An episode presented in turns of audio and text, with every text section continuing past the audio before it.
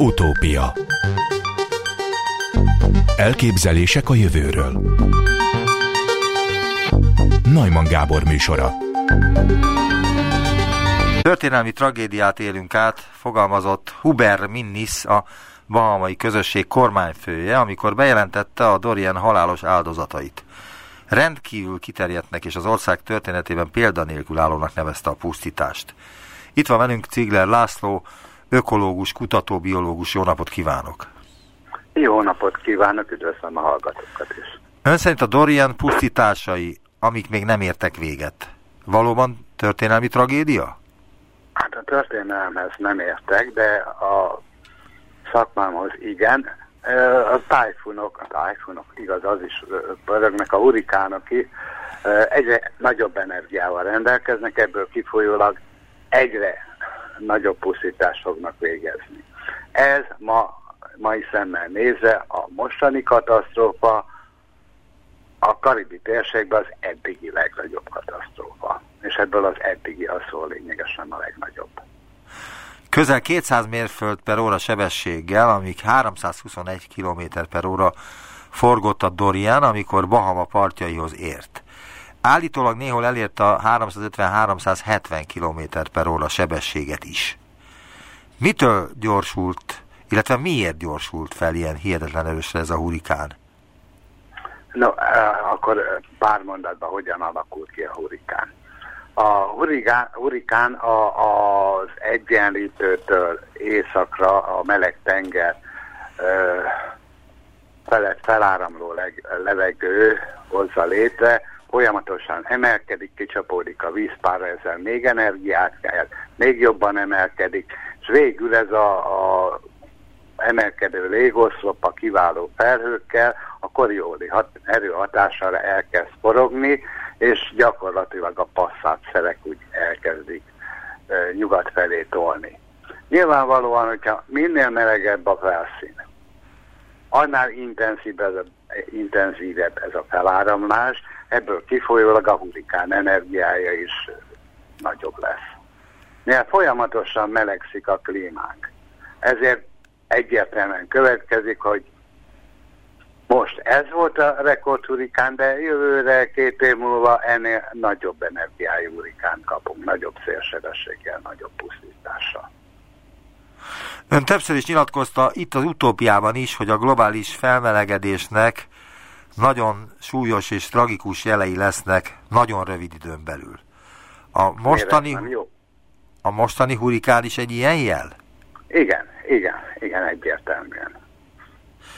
De, egyértelműen. de mégis 2005-ben volt a legsúlyosabb hurikán szezon, 27 hurikán pusztította Katrinával együtt, emlékeznek még, vagy emlékszik ön még arra, amikor New Orleans-t elöntötte a Katrina, pedig a globális felmelegedés még nem volt akkor, legalábbis azt gondoljuk most, hogy kiváltók. Én úgy gondolom, hogy már akkor is kiváltók, de a természet nem úgy működik, hogy húzunk egy vonalzót, és egyre erősebbek lesznek a hurikánok.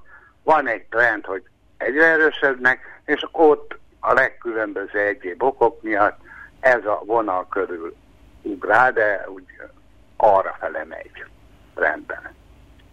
Tehát nem biztos, hogy a tíz nap múlva érkező hurikán nagyobb energiájú lesz, de biztos állíthatjuk, hogy a három éven belül érkezik egy ennél is nagyobb hurikán. 1970. november 13-án a Bóla ciklon körülbelül 500 ezer halálos áldozatot szedett a Ganges bangladesi torkolatában. Ön szerint még annál is pusztító viharok keletkezhetnek majd? Igen, igen, ott azért volt ennyi halott, mert nagy volt a népsűrűség, alacsony a, a térszint, gyakorlatilag ö, nem volt olyan társadalmi infrastruktúra, hogy a sérülteket ment, tudják tömegesen menteni. Hát voltak éppen ez a ciklon is tehet arról, hogy létrejött Banglades. Igen, mert ez Kelet-Pakisztánban történt, és Kelet-Pakisztán, illetve India egy részéből alakult ki aztán Banglades, de ez csak egy melléktéma, nem ehhez tartozik. Halló? Igen, itt vagyok. Eddig csak egyetlen egy hurrikán érte el Európát, 2005. október 10-én a Vince, vagy Vance. De miért? Hogy, hogy itt, vagy ide nem jönnek hurrikánok, vagy, vagy ciklonok? Azért, mert alapvetően a rendszer, elkezdtem mondani, ahogy létrejön, nyugat felé terelik a, a passzátszerek. Tehát a karibi térség felé. Ö, nyilván volt egy olyan légkori viszony, hogy volt valami légmozgás, ami picit fölülírta, és nem teljesen nyugatra jött, hanem elkanyarodott Európa felé.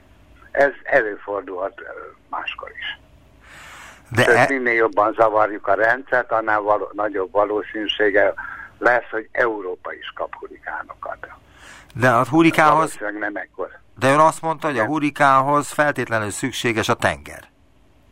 Igen, hát elindul a tengerről, csak nem simán a passzát szelek elnyomják nyugatra, hanem olyan kialakul egy olyan légáramlási rendszer, hogy, hogy Európa felé sodorja el a, a, a légörvényt. És mennyi ideig tart egy e, hurikán? Mekkora az élettartama? Hát az függ a sebességtől, mi, mikor ér ide egy olyan max. két hét, attól függ, mennyi ideig tud a szárazföldön szórakozni. És mikortól számít egy szél hurikánnak, vagy ciklonnak? Hát ö, azt hiszem, amikor kialakul a szene, de ez már légkor fizikus téma. Tehát amikor már föntről a műholdokról is lehet látni, akkor... Igen, látni, hogy van szene. Ö, ak akkor a, a feláramlás közepén létrejön a sok feláramlás között egy lefele áramló zóna, mert a, a tövénél az oldalirányú beáramlás nem bírja a pótlást, és akkor középről is kap egyet. Én a légkörfizikus lennék, innentől hívnám urikánnak a urikánt. És ez a szeme, ez mit tud? Tehát mi van abba benne, ha bekerülnénk? Mert biztos már volt bent műszer. Mértékes. Hogy csak egy lefelé áramló levegő van, ami, ami nem tartalmaz már vízpárát.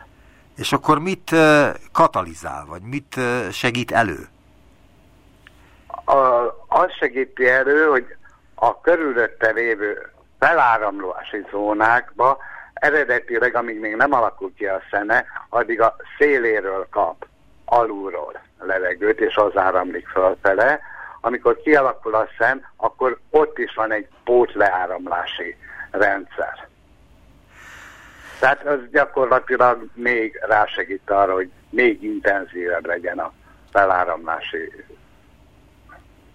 része. Egy laboratóriumban elő lehet állítani hurikánszerű képződményt? Hát pörgő levegőt, amelyik töltsér alakú elő lehet állítani, de, de az, az más. Szóval hurikánt a természete lehet előállítani. Donald Trump, amikor megtudta, hogy milyen mértékű lett a Dorian pusztítása, állítólag azt mondta, hogy atomot neki. Persze a szakértői azonnal lebeszélték erről a lépésről. Mi történt volna, ha mégis atomot robbant Donald Trump a Dorian közepében, a szemében mondjuk? Hát akkor egy szétveri a, a, a szemét, de ezzel csak azt éri el, hogy ugye amikor fölrobban egy atombomba, akkor iszonyatos hő is képződik. Ami látott ilyen felvételeket, ne, száll fele, és létrehozza a gomba felhőt. Tehát magyarul egy feláramlási rendszerrel közlünk egy plusz energiát, ami további feláramlást, intenzívebb feláramlást okoz, akkor szerintem mi etetjük a hurikánt, hogy még erősebb legyen. Kettő, a atombombából képződő rádióaktív hulladékot meg szétotam utána kisodródik a szárazföld, fel, fel, fel, bocsánat, kisodródik a szárazföld fölé, és ott a csapadékkal szépen megöntözik vele az Amerikai Egyesült Államok területét. Erre szeretném azt mondani, hogy ha Amerikának ilyen elnöke van, akkor nincs szüksége ellenségre. Nagyon szépen köszönöm az interjút. Cigler László, ökológus, biológus volt az utópiában. Viszont hallásra! Viszont hallásra! Utópia Megtapasztalhattuk, hogy milyen egy igazán forró nyár, ami talán éppen ma ér véget. Itt van velünk Garamszegi László Zsolt, az MTA Ökológiai Kutatóközpont Vácrátóti Országos Botanikai Kutatóintézet igazgatója. Jó napot kívánok! Jó napot kívánok!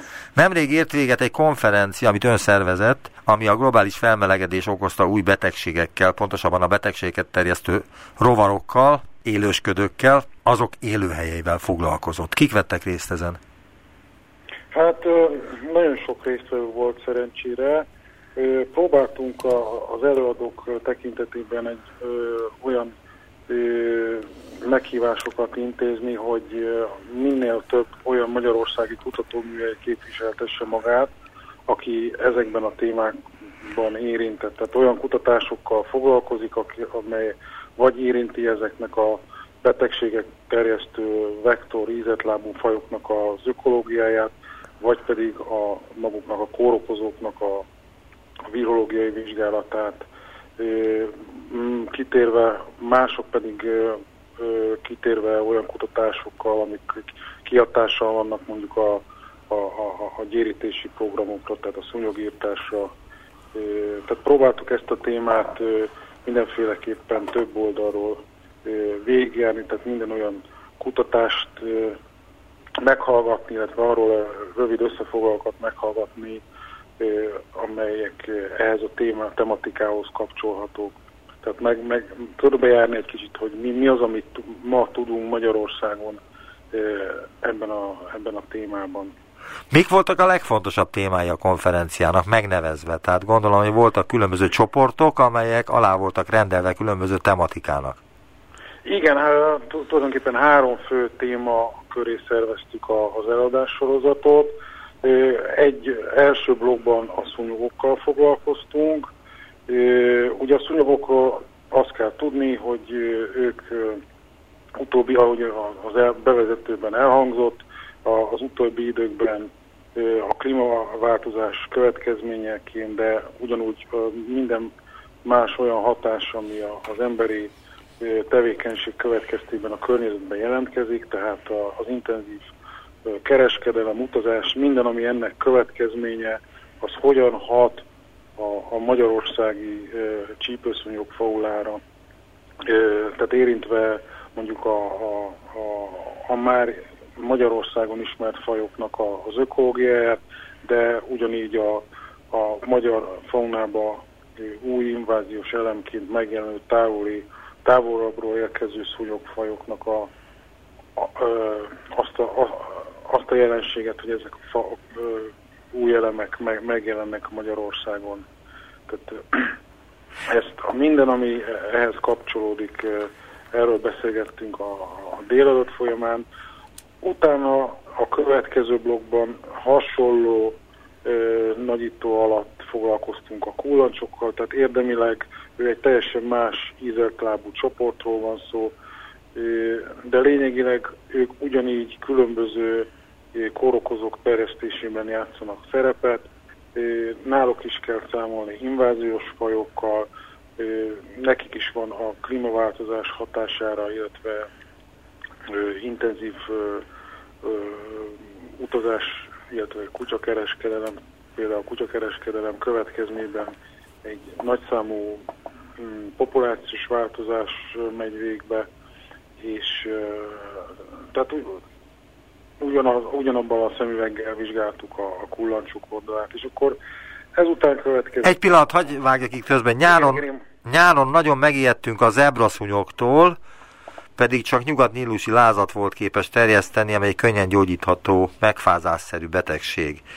De vannak-e sokkal súlyosabb kórokozók itt a Kárpát-medencében vagy Magyarországon?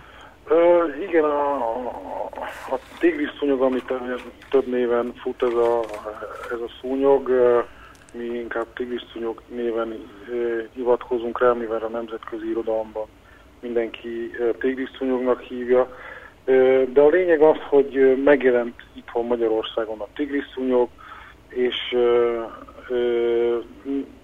a probléma vele az, hogy ők, mivel trópusi élőhelyekről származnak, tehát a trópusokon mindenféle trópusi betegség terjesztésében részt tudnak venni.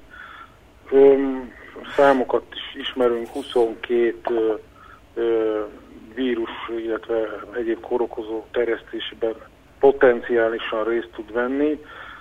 Ez egy nyilván ez egy Hadd kérdezzek valami teljesen laikus dolgot, ami lehet, hogy hülyeség is, és akkor ha, ne is vegye figyelembe. Hogy ez a szúnyog miért nem kapja meg az ebolát, amelyik az ebolát terjeszti, vagy ezeket a sárgalázat, vagy a maláriát, vagy egyebet, ezeket a betegségeket. Miért immuninsak erre? Ö, a szúnyogok ö, nem feltétlenül immunisak. Tehát ha egy, egy szúnyog bármilyen vírust, mondjuk sárgaráz vírust fölvesz, akkor az, az nem csak kering benne, tehát a szúnyog ugyanúgy beteg lesz tőle, tehát neki ugyanígy küzdenie kell vele.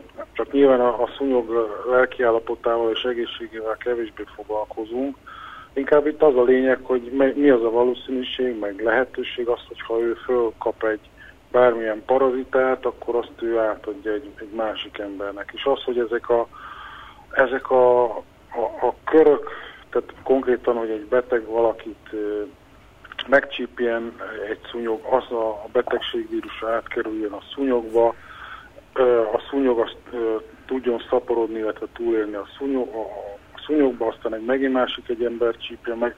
Ez azért nem feltétlenül valósul meg minden esetben. Tehát nagyon sok minden ö, feltételnek teljesülnie kell. És akkor itt utalnék vissza az előző tigrisszúnyogos témára, hogy nagy különbség van a között, hogy mi az, amire egy szúnyog mondjuk képes, és mi az, ami valójában megtörténik. Tehát lehet, hogy egy bizonyos szúnyogról már valahol, vagy mondjuk laboratóriumi körülmények között kiderült, hogy ő képes terjeszteni egy bizonyos, vagy igen, tehát a, a, a szervezetében ö, szaporodik, képes hordozni egy, egy vírust, az lehet, hogy a valóságban soha nem, egy adott körülmények között, mondjuk itt a Kárpát-merencében, az nem fog bekövetkezni. És még egy fontos félreértés hagy tisztázzak, hogy a nyugat-tínusi láz az nem a tigriszúnyognak köszönhető már a, a, a tavaly, ami a kiugró esetszám. Tehát a, a nyugat-tínusi láz terjesztésében már az itthoni e, régen ismert e, csípőszúnyog fajok is, is képesek.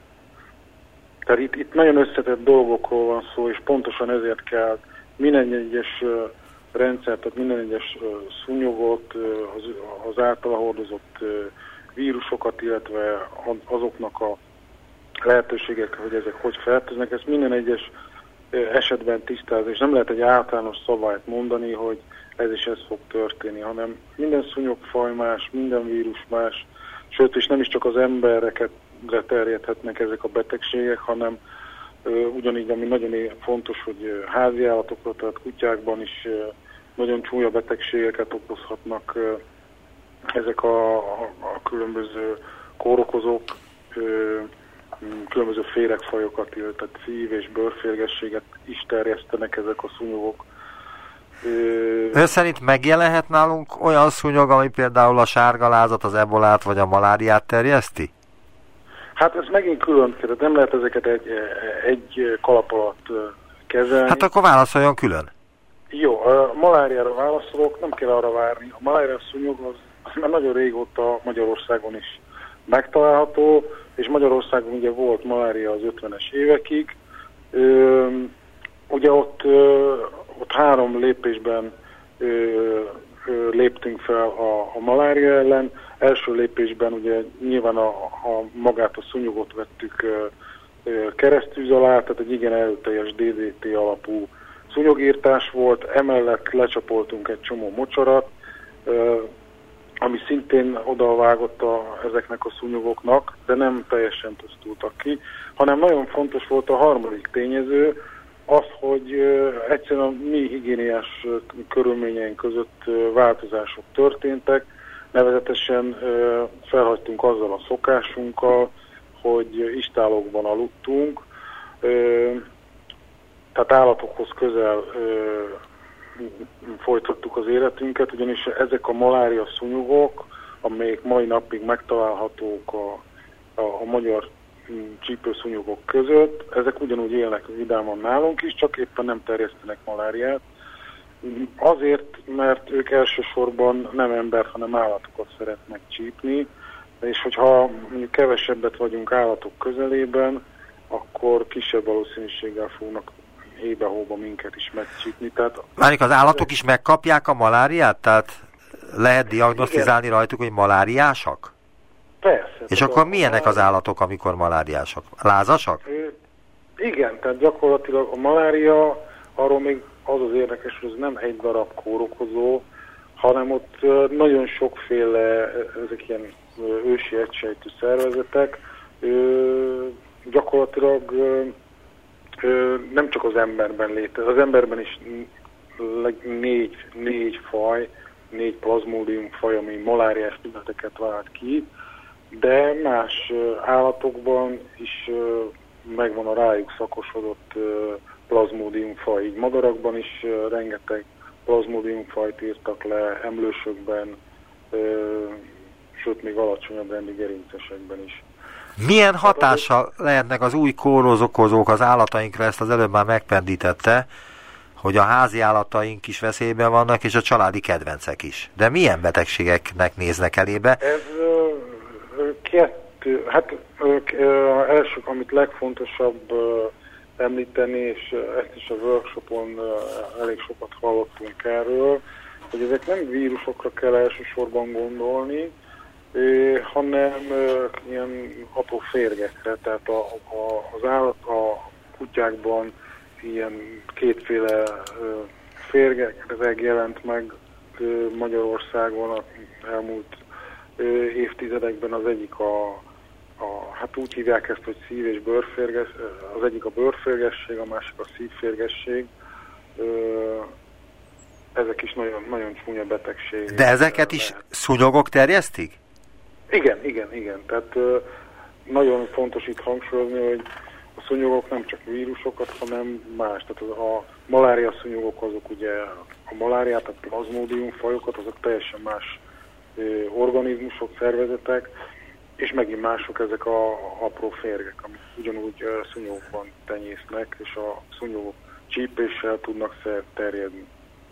Most egy teljesen más témát vennék elő, ami azért érdekel, mert hogy ön a Vácrátoti Országos Botanikai Kutatóintézet igazgatója, ami mellesleg egy arborétumot is tulajdonol, és tapasztalta-e, vagy megfigyelte, hogy milyen hatással van ez a furcsa meleg időjárás a növényekre, mert hogy nekem fix a ideám, hogy ha így alakul a magyar ö, meteorológia, akkor változtatni kéne a mezőgazdaságunkon is. Hát igen, ez egy, egy, egy komplex probléma. Minden szervezetre, ami, tehát megint nagyon fontos azt tisztelni, hogy most csak a klímaváltozásról beszélünk, vagy minden olyan te tevékenységről, ami az emberhez kapcsolható és kihatással van a környezetünkre. Én, én hangsúlyoznám, hogy szerintem az utóbbi az, az még veszélyesebb, mint a klímaváltozás, mert az még gyorsabb. Tehát ha itt a kórokozókkal kapcsolatban beszélgetünk, akkor jó, van, ami a klímaváltozásnak tudható be, de mondom, nagyon sok minden az intenzív utazásnak, kereskedelmek, meg a népesség növekedésnek. Tehát ezek még gyorsabban, ha már ugye a klímaváltozást azzal bélyegezzük, hogy ez egy viszonylag gyors változás, de hogyha még egyet lépünk, és akkor ezekre gondolunk, ezek a globalizáció együtt járó folyamatokra, ezek még, még gyorsabbak. Tehát ugyanígy kell a növényeknél is ezt de arra mondja nekem példát legyen, és biztos látta ott a saját környezetében is, hogy mely, melyek azok a növények, amelyek imádták ezt a párás, szörnyű meleget, ami az elmúlt hónapokban volt Magyarországon, és melyek azok, amelyek utálták?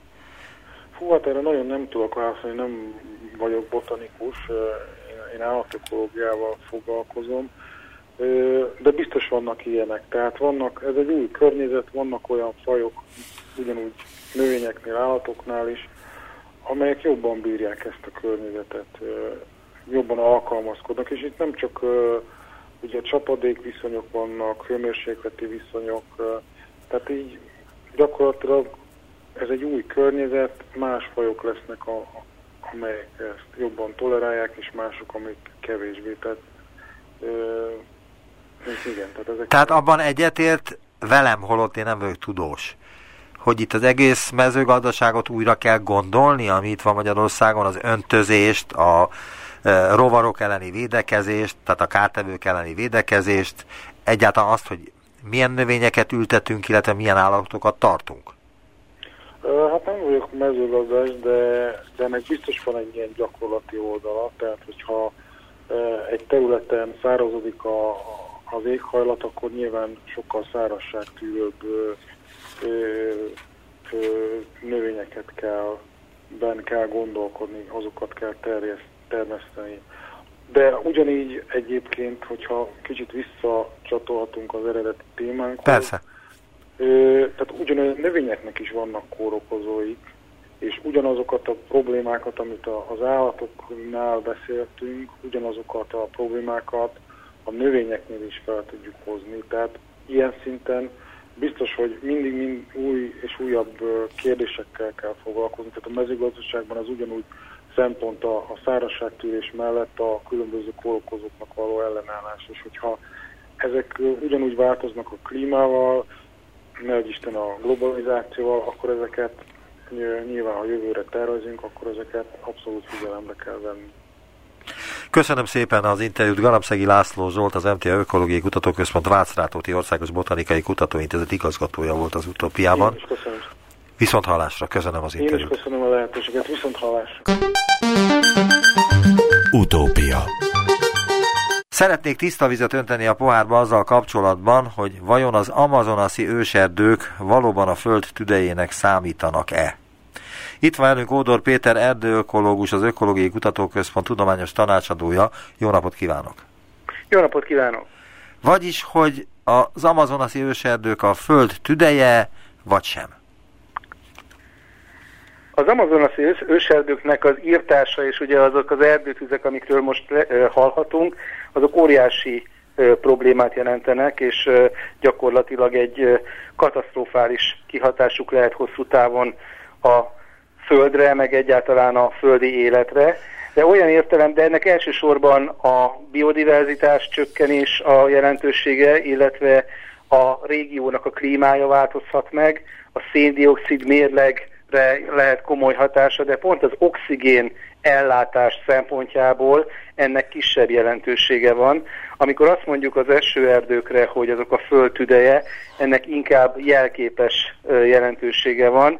Az tény, hogy a biomasszának a, a megkötése, tehát a szén nem megkötésében óriási szerepet játszanak, gyakorlatilag a Földnek az egyik legnagyobb biomasszával és produkcióval járó területe.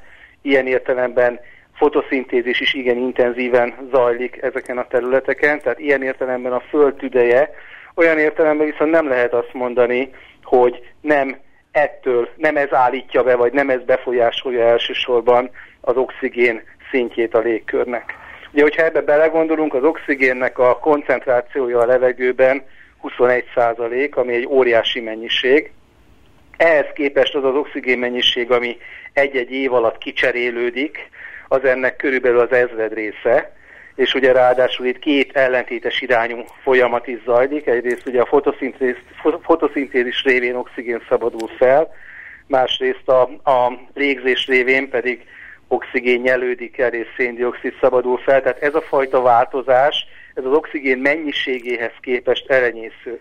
Ugye arra is gondolhatunk, hogy a széndiokszidnak a mennyisége az ugye milliómod részben mérhető a légkörben, jelenleg 405 milliómod rész, tehát ilyen ppm, tehát nagyságrendekkel kevesebb, és ugye a, a reakcióban az oxigén és a széndiokszid egy-egy arányba veszik, vesz részt. Tehát az, a légkörnek az oxigén tartalma az gyakorlatilag évmilliók alatt halmozódott fel a fotoszintézis révén. A, ezek a viszonylag rövid távú folyamatok, amelyek ma zajlanak a Földön, ezek pont az oxigén szintet nem veszélyeztetik, de egyéb szempontokból viszont igen nagy jelentőségük van. Mit szól Bolsonaro brazil elnök tervéhez? Egyébként az előbb mondta, hogy ez borzasztó dolog. Bolsonaro többször nyilvánvalóvá tette, hogy nem fontos neki az Amazonas medence megőrzése. A kampányban az Amazonas, Amazonas medencét bárányhimlős gyerekhez hasonlította, amin a himlőfoltok az őslakosok rezervátumai. Ezeket az elnök bányászat céljára szeretné megnyitni, ami az útépítések és aztán már meg is nyitotta, ami az útépítések és infrastruktúrális beruházások miatt nem csak erdőírtást jelentene, hanem azt is, hogy az őslakosokat gyakorlatilag elűznék a földjeikről. Tehát itt azért egy glo- globális dolog történik az Amazonas ellen.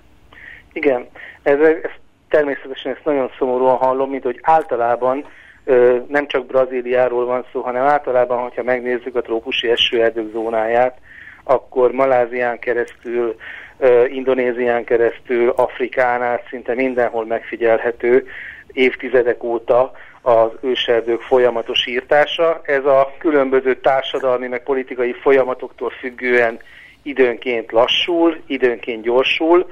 Ha mondjuk egy olyan politikai erő jut hatalomra, amelyik mindenképpen a ilyen szempontból a lokális gazdasági növekedésre optimalizál, akkor ez gyorsulni fog de a folyamat gyakorlatilag évtizedek óta folyamatosan zajlik, különböző ütemben, aminek, aminek sajnos ez egy globális dolog, és az egész földi gazdaság a motorja ennek, hiszen a leg, legnagyobb részben az esőerdők helyén különböző ültetvények jönnek létre, olajpálma ültetvények például főleg az indonéz területeken, Brazíliában szója ültetvények, legelők, amelyeken elsősorban marhát legeltetnek, és hát ugye ezeknek a termékeknek a felvevő piaca az viszont nagy részt a fejlett világ, beleértve Európát is, tehát ezeket a folyamatokat sajnos valahol a teljes globalizált világ generálja, és ezeknek na, ö, hosszú távon, illetve lehet, hogy nem is olyan hosszú távon nagyon súlyos következményei lesznek, a teljes földre nézve. Tehát ez egy nagyon nehéz, és talán nem is annyira ökológiai kérdés.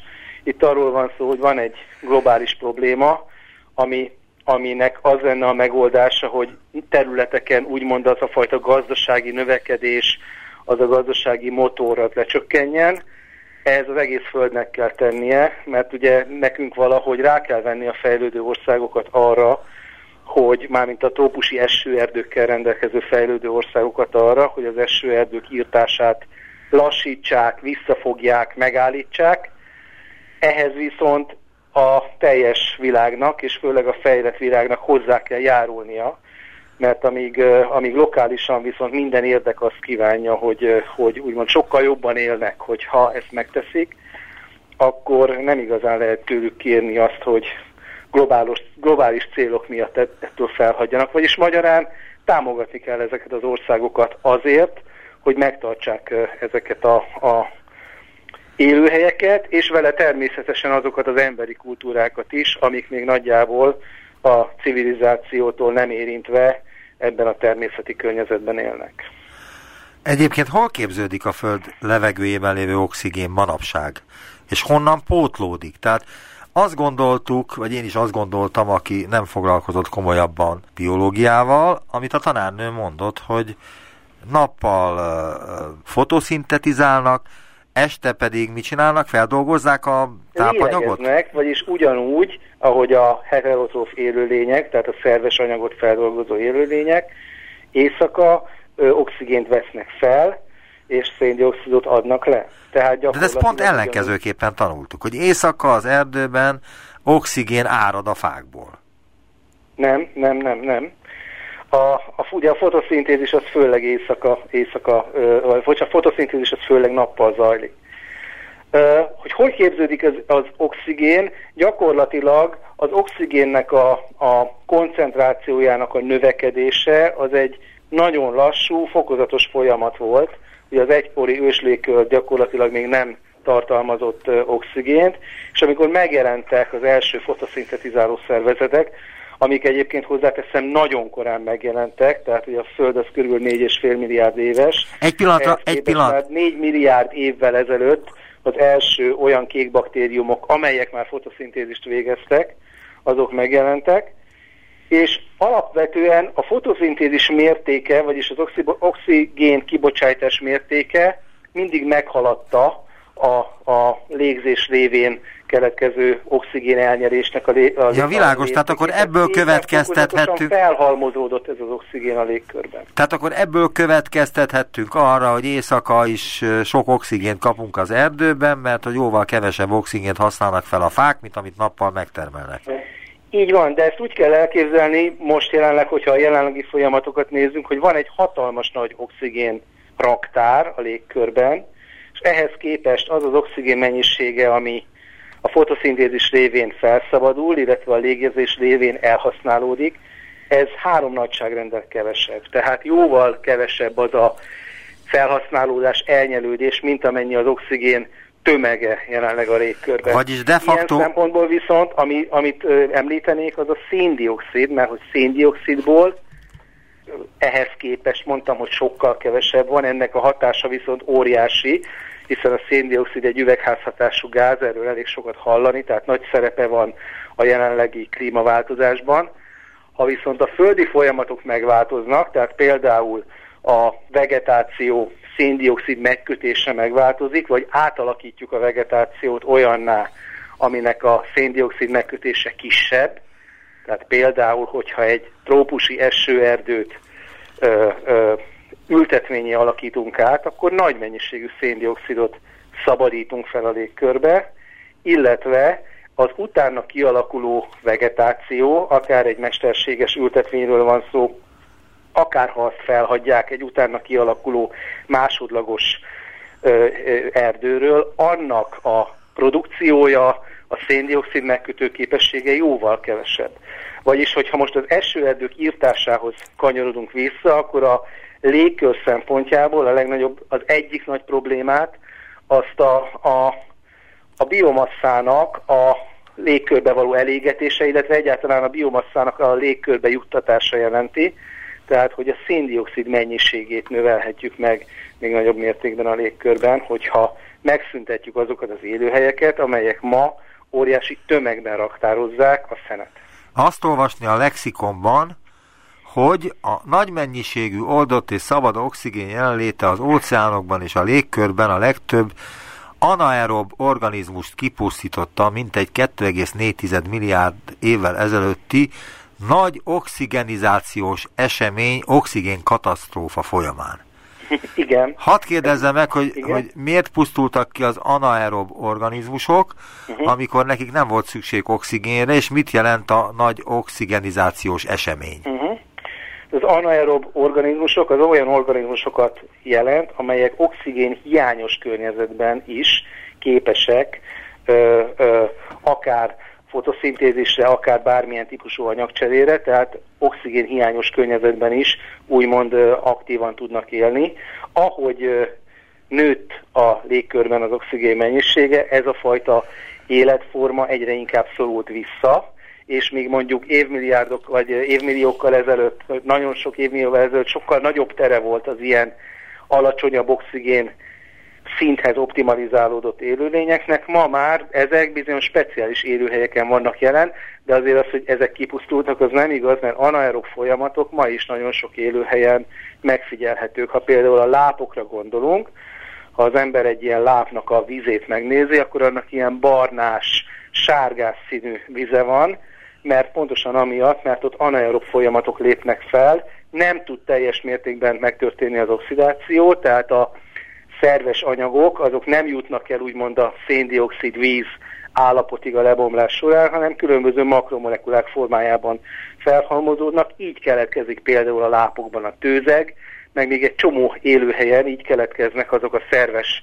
anyagok, amelyek egy részleges oxidáció miatt ö, halmozódtak fel. Így keletkeztek a kőolajmezők a tengerfenekén, így keletkeztek a szén mezők a, a szárazföldi területeken. Ezek nagyrészt ilyen láb, mocsárerdők voltak, ahol nem tudtak a, a lebontási folyamatok teljes mértékben végbe menni, és ezáltal ö, ö, redukált szénformák formájában ez a szénmennyiség felhalmozódott. Világos, de mi ez a nagy oxigenizációs esemény, amit oxigén katasztrófának is leírnak?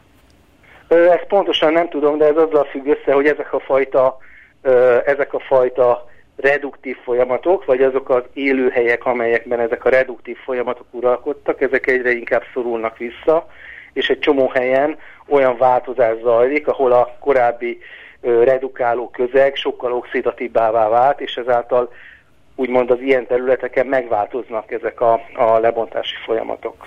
Igaz-e, ezek a folyamatok. Igaz-e az, amit a Wikipédiában olvastam, hogy az emberi tevékenység, beleértve az évi 7 milliárd tonna fosszilis tüzelőanyag elégetését, nagyon kevés hatása van a légköri oxigén mennyiségére, a jelenlegi ütem mellett a fotoszintézis körülbelül 2000 év alatt újítja meg a teljes légköri oxigén mennyiséget. Így van, tehát ez az, amit, amit próbáltam mondani, hogy nem az oxigén mennyisége az, ami jelenleg limitáló, és nem az oxigén mennyiségét befolyásolja elsősorban a fosszilis hanem a széndiokszid hanem a széndiokszidét, mert hogy oxigénből nagyon sok van, az oxigén mennyiségéhez képest az az oxigén mennyiség, ami elhasználódik az égés során, vagy pedig felszabadul a fotoszintézis révén, az elenyésző, ide mondtam azt, hogy három nagyságrend különbség van, viszont széndiokszid az kevés van a légkörben az oxigénhez képest, viszont a hatása nagy, tehát ha mi elégetjük a, a fosszilis energiáinkat, és széndiokszidé alakítjuk át, akkor a széndiokszid az már a, szén, a légköri széndiokszid mennyiségét nagy mértékben, a jelenlegi állapothoz képest nagy mértékben tudja növelni, azokkal a hatásokkal, ami azok az üvegházhatásokkal együtt, ami a, ami a széndiokszid mennyiségének a növekedésével jár. Tehát igazából a fosszilis tüzelőanyagoknak az égetésének nem az a jelentőség, hogy az oxigén mennyiségét csökkenti, mert abból sok van, hanem a széndiokszidot növeli, amiből viszont nincs olyan sok, és ott egy kismértékű növekedésnek is nagyon nagy hatása lehet. Tehát a lényeg az, hogy Bolsonaro, brazil elnök nem azért tesz rosszat, amiért sokan gondolják, hanem más miatt. Mégpedig nem az oxigént fogja elvenni az emberektől, hanem igen, a globális felmelegedést igen, segíti igen. elő. És itt nem közvetlenül Bolsonaro-ra címkézném ezt a dolgot, mert ez egy folyamat, egy globális folyamat, ami a teljes trópusi esőerdő zónájába zajlik, mondom Indonézián át Afrikáig mindenhol. Ez most egy nagyon látványos és konkrét példa, hogy egy elég határozott politikai szerepvállalással párosul, de ettől ez még már korábban is egy meglevő folyamat volt, és itt nem is elsősorban a oxigénről, meg a széndiokszidról kell elsősorban beszélni, hanem az esőerdők kiírtásával járó folyamatokról és a kiírtásukkal járó problémákról. Ennek talán az egyik legnagyobb ö, ö, hatása az, hogy a Föld biodiverzitásának, az élő, élővilág sokféleségének egy jó része el fog tűnni. Egy trópusi esőerdőnek egy hektárján több fafaj fordul elő, mint mondjuk Magyarországon összesen. Tehát egy óriási ö, ö, diverzitásban, sokféleségben élnek ott az élőlények, a különböző rovaroknak, ízeltlábúaknak a, a nagy része a trópusi esőerdőkben fordul elő, tehát ez egy, ez egy hatalmas biológiai veszteség, hogyha ezeket az erdőket kiírjuk. Tehát hogyan lehet ezt megvédeni? Hát itt a legszegényebb emberek élnek a legrosszabb gazdasági körülmények között. Brazília sem áll olyan jól, de hát ne beszéljünk Indonéziáról vagy Közép-Afrikáról, ahol folyamatosan égnek az erdők, és nem tudnak semmit tenni ellene. Tehát vé... hát úgy tűnik, hogy... Szerintem ez nem, nem igazán tudományos kérdés, ez egy társadalmi kérdés, méghozzá globális társadalmi kérdés, hogy hogyan lehet ezeket megmenteni. Csak is összefogással lehet megmenteni, véleményem szerint. Csak is úgy lehet megmen, megmen, megmenteni, hogyha azokból a terhekből, amit, amit ezek az országok a esőerdők megmentésére, vagy inkább nem használata érdekében felvállalnak. A teljes világ ö, ö, vállal ezekből a terhekből, vagyis úgymond támogatjuk azokat az országokat, amelyek cserében nem vágják ki az esőerdőket. Tehát alapvetően egy, egy, egy, ja igen, és egy másik fontos dolog, amiről viszonylag keveset beszélnek, mert talán nem olyan jó emlegetni, de a fogyasztásnak általában a visszafogása az mind-mind ugye afelé hatna, hogy kevésbé használjuk a földi erőforrásokat. Tehát ahányszor az ember végig gondolja, hogy hányszor ül autóba, amikor cseréli le a mobiltelefonját, mert ugye az tele van olyan fémekkel, amiket a trópusi esőerdők területén bányásznak. Nem kell ragozni, egyáltalán a fogyasztás, illetve a mai egyre inkább a, a fogyasztás növekedését ösztönző életforma, ez oda vezet, hogy, hogy az erőforrásainkat, és ide tartoznak a trópusi esőerdők, a globális folyamatok miatt fel fogjuk élni. Tehát kicsiben is lehet ezekért tenni, illetve hát ugye nagy léptékben pedig úgymond globális politikai összefogásra lenne szükség ahhoz, hogy ezeket a folyamatokat megállítsuk, vagy legalább lassítsuk. Nagyon szépen köszönöm az interjút. Ódor Péter erdőökológus volt az utópiában. Viszont hallásra. Viszont hallásra.